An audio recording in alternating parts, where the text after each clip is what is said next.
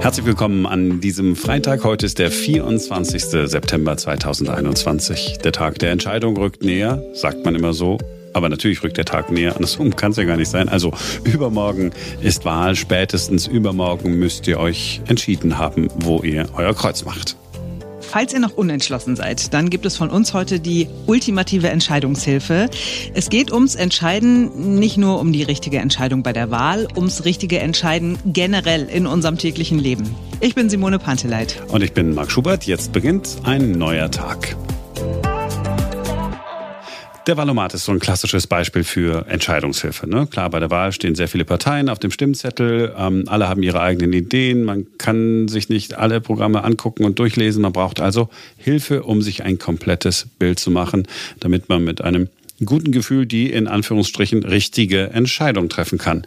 Und bei der Wahl gibt es aber genau genommen ja gar kein richtig oder falsch. Im Alltag allerdings haben wir immer das Gefühl, wir müssen richtig entscheiden und liegen möglicherweise falsch, wenn wir anders entscheiden.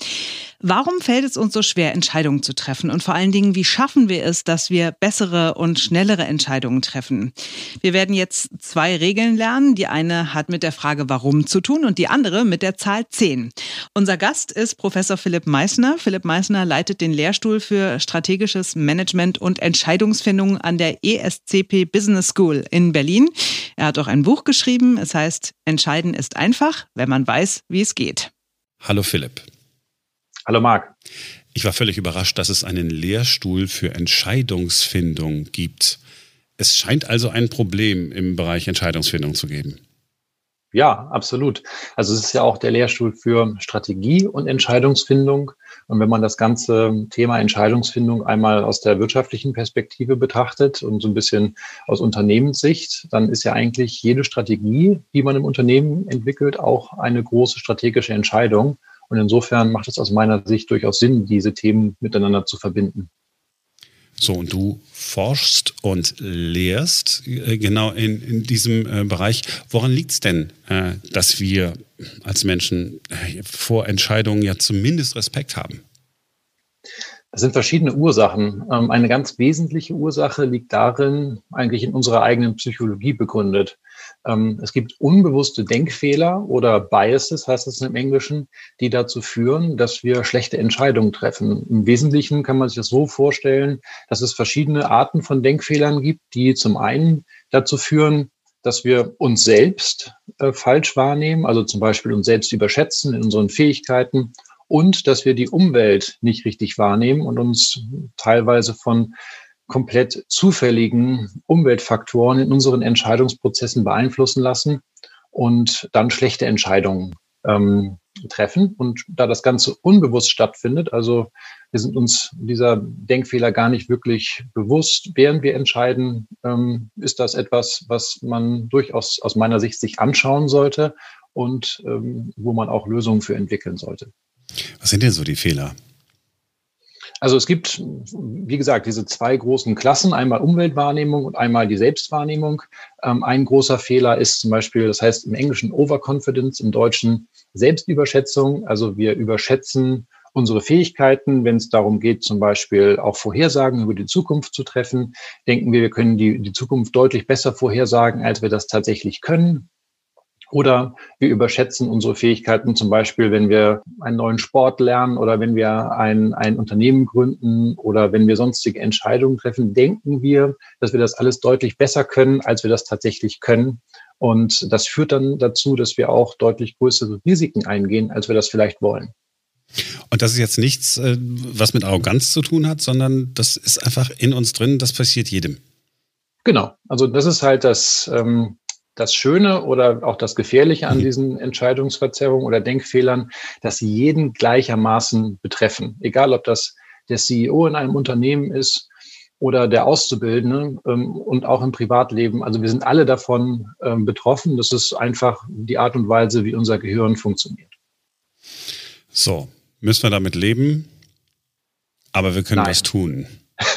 genau, genau. Also das, das, das hat zwei Seiten, das Ganze. Also ähm, das, das Schöne an diesen Denkfehlern ist, dass sie systematisch sind. Das heißt, ähm, diese, diese Fehler sind, also wenn man sich vorstellt, man zielt auf ein ein Ziel und man, man schießt ein, ein Pfeil, ähm, versucht in dieses Ziel zu treffen, dann wäre ein, ein zufälliger Fehler etwas, was quasi komplett zufällig um das eigentliche Ziel verteilt ist. Diese Denkfehler sind aber immer gleich verzogen. Also man verzieht immer nach unten links zum Beispiel. Mhm. Und dadurch, dass man weiß, dass es so systematisch ist, diese Denkfehler, kann man eben auch ähm, quasi durch eine Technik oder durch verschiedene Methoden dazu führen, dass diese Denkfehler reduziert werden und man darüber eben bessere Entscheidungen trifft. Da geht es natürlich einmal um die, die ganz wichtigen, krassen Entscheidungen. Sagen wir mal, einer, ein, ein, ein Top-Manager muss entscheiden, okay, empfehle ich jetzt meinem C E O, meinem Oberboss, diese Firma zu übernehmen, ja oder nein. Man sammelt alle möglichen Daten. Das hat schon enorme Tragweite. Aber es gibt ja auch so Entscheidungen, ähm, die, die relativ simpel sind. Ja?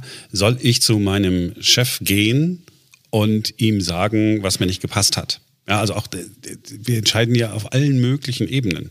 Und das, worüber du jetzt gerade sprichst, das gilt auch wirklich für alle Ebenen?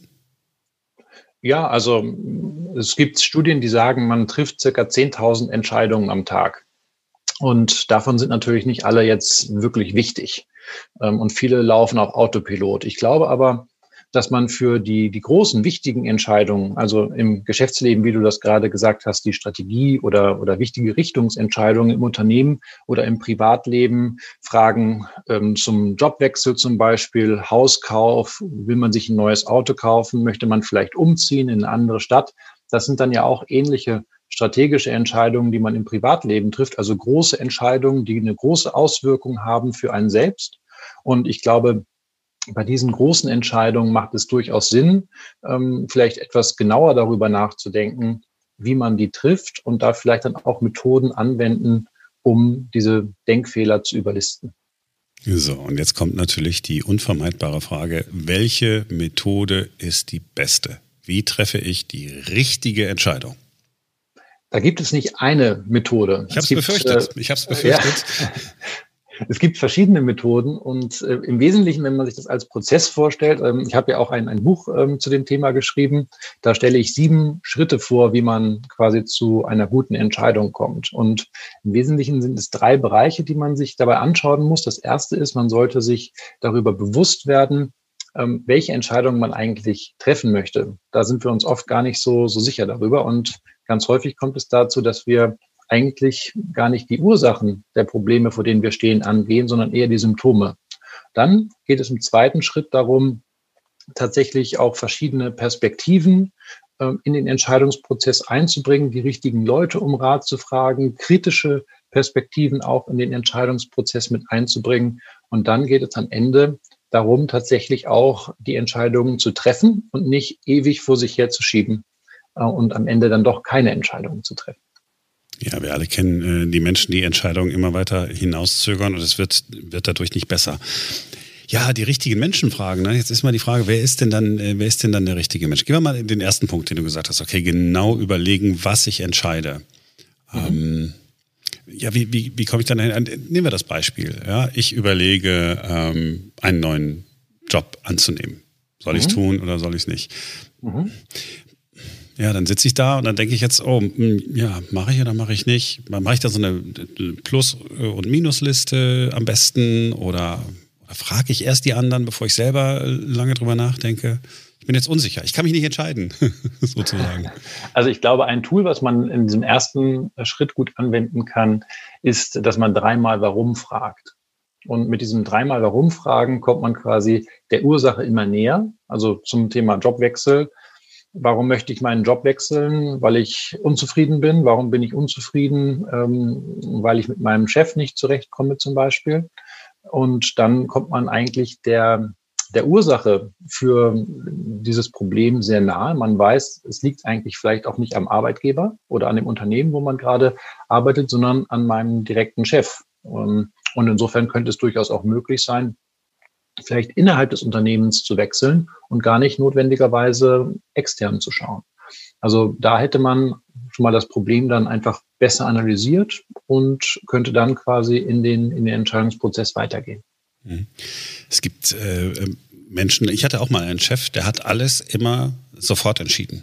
War, mhm. Also es war, wenn er da, er hat das auch so ein bisschen so gesehen als, naja, er, er, er, er zaudert nicht, er zögert nicht, er mhm. ist Macher. Ja? Mhm. Ähm, die Chefs kennen wir alle oder diese Menschen äh, kennen wir alle. Mhm. Liegen die denn häufiger falsch als Menschen, die analytischer an die Sache rangehen? Es kommt ein bisschen drauf an. Also was du ansprichst, ist ja auch so ein bisschen so Intuition, also en- Entscheidung aus dem Bauch heraus. Und da gibt es immer noch in der, in der Wissenschaft eigentlich keine ganz hundertprozentig einhellige Meinung dazu. Es gibt da so ein bisschen zwei Lager. Aber wo man sich einig ist darüber ist, dass es darauf ankommt, ähm, wie diese Entscheidung tatsächlich aussieht. Also es gibt so zwei Rahmenparameter. Wenn diese zutreffen, dann kann man wirklich schnelle, intuitive Entscheidungen treffen und das ist gut. Und diese zwei Parameter sind, ähm, du musst Erfahrung haben in diesen Entscheidungen. Und das Umfeld, in dem du entscheidest, darf sich nicht ähm, dynamisch verändern. Also ein Beispiel dafür wäre ähm, ein Automechaniker zum Beispiel, der schon sehr lange Autos repariert. Und wenn man dann dahin kommt und sagt, hier, ich habe das und das Problem, dann weiß derjenige wahrscheinlich relativ schnell, woran es liegt. Also das sind die zwei Kriterien. Man hat relevante Erfahrung in dem Bereich und das Auto als Objekt verändert sich eigentlich nicht stark. Allerdings Und ähm, deswegen plädiere ich dafür eigentlich bei den, bei den großen, wichtigen Entscheidungen, sowohl im Privatleben als auch im Beruf, das nicht zu tun, gilt das eigentlich nicht äh, für, für die großen strategischen Entscheidungen, vor denen wir stehen. Also wir kaufen in der Regel nicht häufig ein Haus. Wir wechseln in der Regel nicht häufig den Job. Wir kaufen in der Regel nicht häufig ein neues Auto. Und deswegen haben wir eigentlich keine relevante Erfahrung in diesen Entscheidungsfeldern aufgebaut. Und die Umwelt, in der wir agieren, ist so komplex und so dynamisch, dass sich äh, da viel verändert und deswegen man eigentlich auf, auf dieser Intuition nicht richtig aufbauen kann. Insofern, ja, kann man in, in gewissen Feldern tatsächlich schnelle, intuitive Entscheidungen treffen. Bei, bei großen, wichtigen Entscheidungen würde ich eher dann für den etwas analytischeren Prozess plädieren. Ja, jetzt, wo du es so sagst, und ich denke jetzt gerade an den Chef, von dem ich gesprochen habe, mit seinen Entscheidungen hat er eigentlich ja so etwas, ja, so mh, Kreativität verhindert. Das heißt, er hat immer äh, auf Basis seiner Erfahrung oder seiner früheren Entscheidungen entschieden und es ist aber, äh, neue Ideen kamen dann nicht zum Zuge. Ja, das mhm. ist ja auch so, ein, auch so ein Problem. Wenn da einer ist, der permanent entscheidet, ähm, weil er denkt, er kann das alles, ne? Weil er sagt, okay, ich habe die Erfahrung, ich baue ja jetzt schon so lange an diesem Auto rum, der Motor ist immer noch derselbe, es ist immer noch ein Benziner, es ist noch kein Elektromotor. Es könnte ja trotzdem sein, dass jemand anders eine bessere Idee hat. Absolut. Und ich glaube, wenn man das, wenn man sich alle Tools und alle Methoden für bessere Entscheidungen und zur Reduzierung dieser Denkfehler anschaut, dann haben die eigentlich alle zwei Dinge gemeinsam. Das ist das eine, dass es um verschiedene Optionen geht. Also man muss äh, mehrere Optionen sich anschauen, um den Möglichkeitenraum der Entscheidung zu vergrößern. Und das zweite ist, wie du sagst, verschiedene Perspektiven. Und ähm, Kreativität in, äh, entsteht ja nur dadurch, dass man verschiedene Perspektiven auch mit in den Entscheidungsprozess einbringt. Und das ist eben auch ganz zentral. Hm. Ich bin ja auch auf dich gekommen, weil ich von der zehn zehn zehn Regel gelesen habe. Das ist nicht mhm. das, was du in deinem Buch propagierst, aber ich fand die ganz spannend. Du kannst die wahrscheinlich besser erklären als ich und du kannst dann auch äh, vielleicht sagen, was du von der hältst.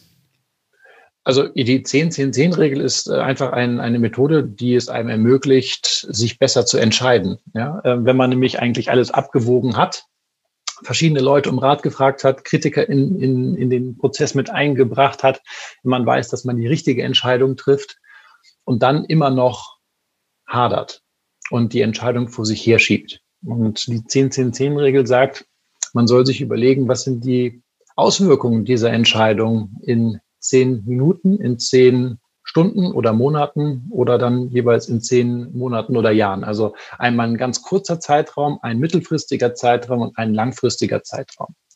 Und wenn man diese Regel dann, dann anwendet, dann kommt in der Regel raus, dass man sich nach zehn Minuten sehr gut fühlt, weil man eben diese Last von den Schultern hat und sich entschieden hat.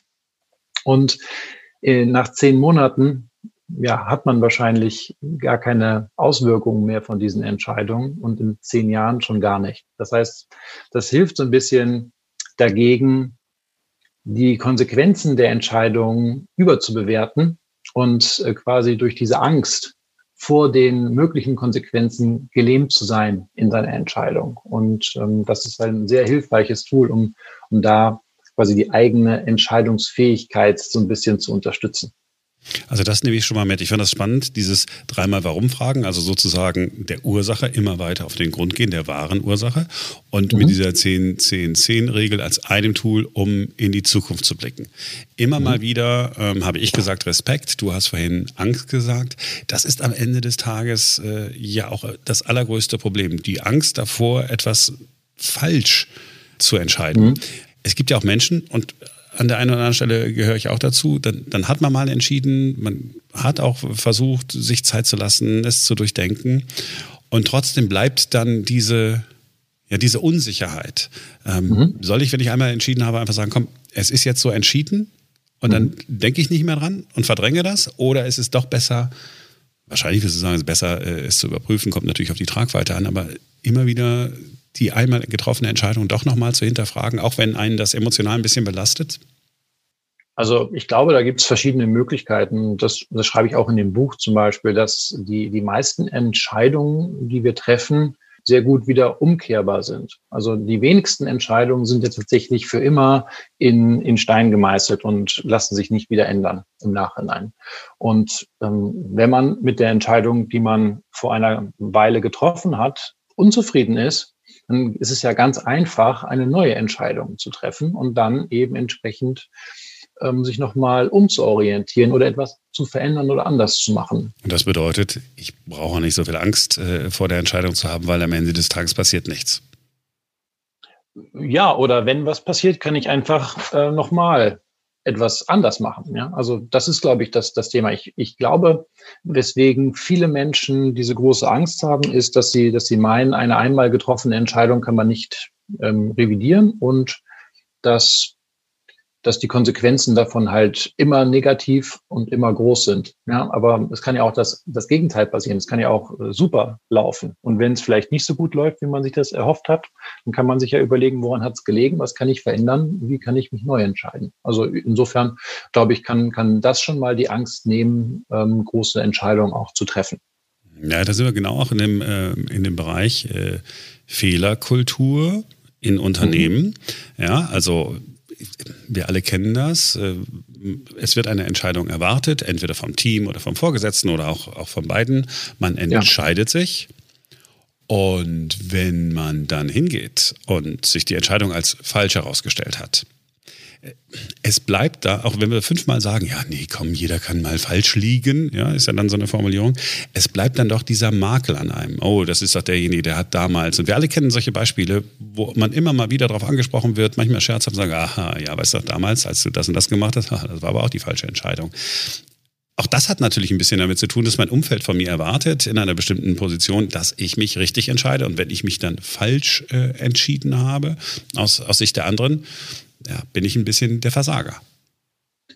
Ja, aber das kommt ein bisschen darauf an, wie man gut und falsch entscheiden auch definiert. Also ich glaube, wir tendieren oft dazu, Entscheidungen im Nachhinein zu beurteilen. Also man trifft eine Entscheidung und dann nach zwei Jahren oder zwei Monaten guckt man zurück, schaut sich die Effekte an und beurteilt dann die Entscheidung als gut oder schlecht. Das finde ich aber sehr ungerecht, sich selbst gegenüber. Ähm, denn oft sind diese Faktoren, die dazu führen, dass, dass dann etwas vermeintlich schiefgegangen ist, zum Zeitpunkt der Entscheidung, also als man die Entscheidung tatsächlich getroffen hat, noch gar nicht absehbar gewesen. Und deswegen plädiere ich dafür, dass man die Entscheidungsqualität, also die Beurteilung, ob etwas eine gute oder schlechte Entscheidung ist, zum Zeitpunkt der Entscheidung selbst vornimmt und nicht quasi ähm, irgendwann in der Zukunft und dann zurückguckt. Weil man muss sich ja eigentlich anschauen, was weiß ich, wenn ich die Entscheidung treffe, habe ich einen guten Prozess angewendet, um die Entscheidung zu treffen. Und das ist aus meiner Sicht dann eine, eine gute Entscheidung. Und wie gesagt, wenn, wenn dann vielleicht sich das Umfeld verändert, wenn ähm, Annahmen, die man getroffen hat, möglicherweise nicht so sich materialisieren, wie man sich das vorgenommen hat, dann kann man das Ganze ja nochmal neu bewerten und dann eine neue Entscheidung. Also alles richtig machen bei der Entscheidungsfindung und so kommt man zu einer guten Entscheidung, selbst wenn man rückblickend äh, sagte, ach, hätte ich mich damals anders entschieden, aber die Grundlagen waren halt äh, damals andere. Exakt. Also ich meine, wenn ich jetzt im, im Dezember zwanzig neunzig jemanden, äh, zwanzig neunzehn jemanden gefragt hätte, kannst du dir vorstellen, irgendwie, dass die Corona-Pandemie kommt, hätte ja wahrscheinlich keiner gesagt, äh, dass das kommt. Und dann ist schon die Frage, wenn man dann drei Monate später seine Entscheidung von damals entsprechend ähm, rückwirkend beurteilt, ist es ja nicht ganz fair sich selbst gegenüber, weil man eben diese Veränderung nicht hätte vorhersehen können. Also, wir haben ein paar Tools von dir gehört und noch mehr äh, in deinem Buch. Entscheiden ist einfach. Zum Abschluss, mir, mir ist vorhin der Gedanke gekommen. Ich meine, wir als Menschen sind ja die Einzigen, die entscheiden und dabei einen Zeitraum berücksichtigen oder berücksichtigen müssen, der über unseren eigenen Horizont hinausgeht. Also wir sind ja auch am Ende des Tages nur Primaten. Ich, ich weiß nicht, ob ein Schimpanse äh, jetzt strategische Entscheidungen äh, treffen muss. Also vielleicht sind wir überhaupt nicht für Entscheidungen gemacht, die in die Zukunft hineinwirken. Also vielleicht jetzt, ja, ich esse jetzt diese Banane, weil ich mich ernähren muss. Ich spüre, dass ich Hunger habe. Aber strategische Planung, vielleicht können wir jetzt einfach gar nicht so richtig. Also das sind ja möglicherweise dann genau diese, diese Entscheidungsverzerrungen, die wir haben, die uns daran behindern oder zumindest die dazu führen, dass wir nicht optimale Entscheidungen treffen. Aber wenn man das weiß, dass es das ist, dass es das gibt, das ist ja gut erforscht, diese, diese Denkfehler. Und wenn man dann auch noch weiß, es ist eigentlich relativ einfach, auch diese Denkfehler zu reduzieren durch Methoden, dann können wir ja zumindest einen Schritt in die richtige Richtung gehen. Und vielleicht noch eine Sache, die aus meiner Sicht auch ganz wichtig ist. Ich, ich höre ganz oft, naja, wenn wir jetzt bessere Entscheidungen treffen wollen, dann, dann dauert das ja alles viel länger und es wird komplex und es wird analytisch und ähm, es wird schwieriger als vorher. Aber ich glaube, diese, diese Methoden, du hast ja auch zwei davon jetzt nochmal herausgestellt, dreimal Warum-Fragen, diese zehn zehn zehn Methode, sind ja super schnelle Methoden, die man anwenden kann. Und auch im Unternehmen, wenn es um große strategische Entscheidungen geht, plädiere ich dafür, dass man einfach Prozesse, die man für die Entscheidungsfindung nutzt, die eben keine verschiedenen Optionen und keine verschiedenen Perspektiven mit integrieren, einfach ersetzt durch andere, die erwiesenermaßen funktionieren. Und dadurch kann Entscheidungsprozesse sogar schneller werden als vorher und nicht unbedingt langsamer. Philipp, als du sozusagen dich mit diese, mit der Entscheidungsfindung intensiver befasst hattest, wann war so der Moment, dass du sagst, okay, ich habe gar keine Angst mehr vor Entscheidungen? Ähm, also Angst ist immer so ein großes Wort. Ja? Mhm, deswegen also, benutze ich das. Ja, also ich glaube auch, dass also ich jetzt auch nicht sage, ich habe keine Angst vor Entscheidungen, ähm, sondern Angst oder, oder Zweifel oder sowas, das ist ja auch ein, ein, ein gutes Signal erstmal, dass, dass man erkennt, dass einem etwas wichtig ist. Und wenn man das erkennt, dann ist das vielleicht ein gutes Signal, dass man sich damit intensiver auseinandersetzen sollte. Aber wenn man dann, wenn man das Handwerkszeug auch hat und die Methoden, mit denen man sich dann intensiver damit auseinandersetzen kann und, und zielführend auseinandersetzen kann, dann hat man aus meiner Sicht dann auch den, den Stand erreicht, dass man beruhigt und mit einem guten Gewissen, dann quasi mit einem gesunden Selbstbewusstsein, aber keiner Selbstüberschätzung, wichtige Entscheidungen treffen kann. Ich habe mitgenommen, dass dein Buchtitel Entscheiden ist einfach nicht nur so dahergesagt ist, sondern dass die Entscheidungsfindung und die, das Entscheiden tatsächlich einfacher ist, als wir es immer so fühlen. Das wäre so die, die beruhigende Nachricht, die ich aus dem Interview mitnehme. Genau. Philipp, danke, dass du dir Zeit genommen hast. Danke dir für die Einladung, Marc. So, Simone, ich habe ja gesagt, es wird die ultimative Wahlempfehlung geben von uns. Von dir. Ja, von mir. Du, du, wolltest, du wolltest sagen, dass du die Grünen wählst. Nein, das wollte ich gar nicht wählen. Ich habe ja immer gesagt, ich äh, schwanke so hin und her, was ich wählen soll.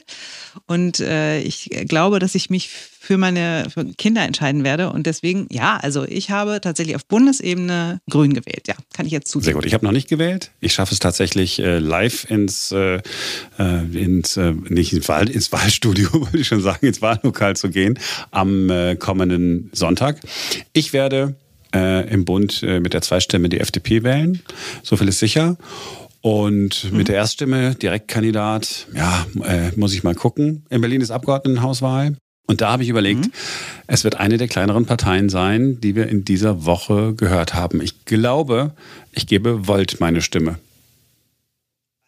Weil? Ich mag den europäischen Gedanken. Ich mag ähm, diese liberale Sicht auf die Dinge. Dabei sind sie aber nicht so, ja, an der einen oder anderen Stelle so unsympathische Business-Liberale. Und äh, ich finde, ich find, find, das Programm hat mich überzeugt. Sie sind nett. Und im Wahl-O-Maten äh, ist tatsächlich bei mir F D P und Volt und die Partei der Humanisten, die wir diese Woche jetzt nicht vorgestellt haben, sind alle ganz nah beieinander bei mir. Hm. Na, wenn es nach Wahl-O-Mat und äh, Waltraud gegangen wäre, dann hätte ich... Ähm Was war es gewesen? Ich glaube, C D U und Linke wählen müssen. Also es ging sehr weit auseinander.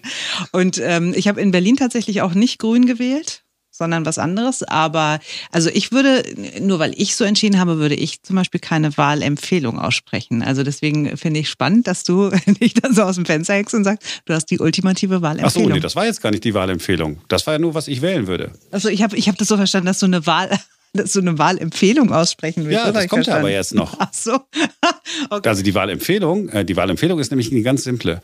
Wenn ihr euch wirklich unsicher seid und euch nichts von dem gefällt, was ihr da jeden Tag im Fernsehen gesehen habt, guckt euch die kleineren Parteien an.